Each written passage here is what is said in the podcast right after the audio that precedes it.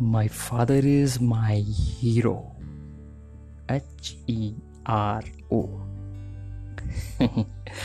असल बात है कि सच में हर बच्चे के पिता उसके हीरो होते हैं पर बात तब की होती है जब वो पाँच से दस साल की उम्र में अपने जीवन के हर रोज़ अपने पिता को देख रहा होता है साहब, नमस्कार। मैं आशुतोष द्विवेदी, शहर बनारस से। आज हम बात करते हैं अपने सुपर हीरो की। मतलब मेरे सुपर हीरो की या आपके सुपर हीरो की। वो कैसे? तो वो ऐसे जनाब कि बात उन दिनों की है जब मैं या आप उसी उम्र में थे, वही पाँच से दस साल की उम्र में। और हम स्कूटर के आगे के पायदान पर या साइकिल के आगे की वो जो पाइप होती है, उसमें लगी छोटी सी गत्ती पर या मोटरसाइकिल की वो टंकी पर बैठ के स्कूल या कहीं घूमने जाया करते थे। उस समय आप अपने पसंदीदा सुपर हीरो की तरह सामने से आती हवाओं से मुक्कालात मतलब मुलाकात करते। मानो हवाओं को चीरते हुए आप आगे पढ़ते जा रहे हैं पढ़ते जा रहे हैं। और आप हवाओं से मुकाबला जीत कर जब अपने स्कूल या घर पहुँचते थे तो पापा के बालों को देखकर लगता था कि वो सुपर हीरो पापा थे, जिन्होंने हवाओं को हरा दिया। और उस समय उनके खड़े बाल इस बात का दावा करते थे कि पापा से हैंडसम कोई नहीं, यहाँ तक कि आपके दोस्त भी नहीं। इस बात का दावा आप अकेले नहीं किया करते थे, बल्कि वो तमाम हम उम्र के साथी जो आपके साथ स्कूल या फिर पार्क में खेला करते थे, सब किया करते थे। तो एच फॉर हैंडसम पापा। और अगला ई ई फॉर एनर्जेटिक पापा। वो कैसे? तो जनाब याद कीजिए, जब एलपीजी सिलेंडर ख़त्म हो जाता था और आप गोदाम में दूसरा सिलेंडर लेने जाया करते थे।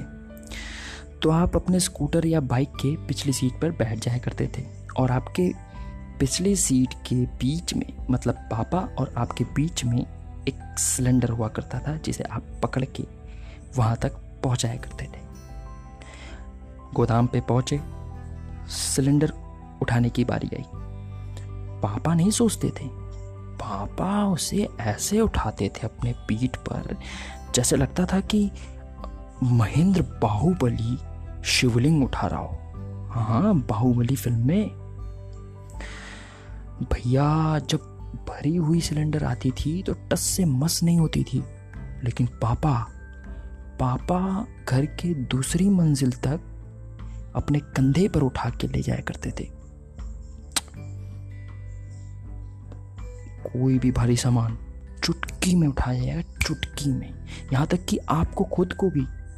याद करिए, जब आप बचपन में छोटे थे, आपको हवाओं में उछाल दिया करते थे।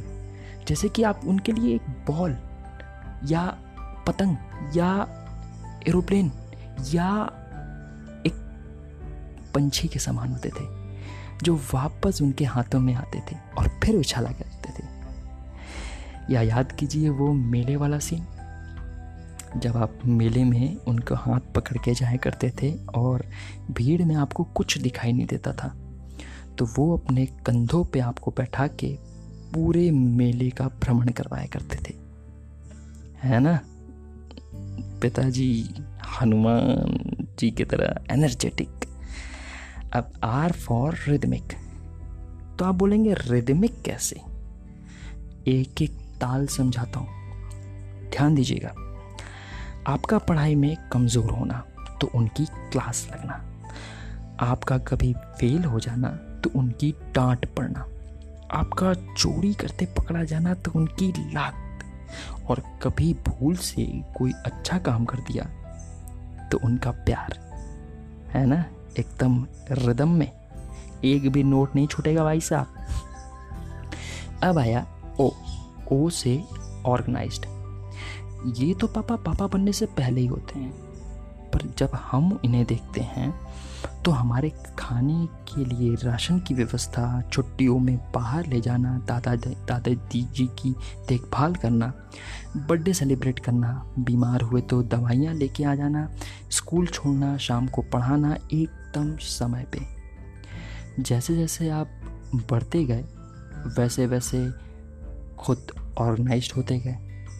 दरअसल, हम उनकी परछाई कब बन जाते हैं, हमें पता ही नहीं चलता। जैसे कि अपने पापा हीरो थे, वो तब रियलाइज़ होता है, जब हम अपने बचपन के फ़ोटो एल्बम्स में झांकते हैं। एक्चुअली 21 जून तो एक दिन पब्लिकली ट्रिब्यूट करने का होता है। लेकिन आप हर रोज़ उनके शुक्रगुजार होते हैं।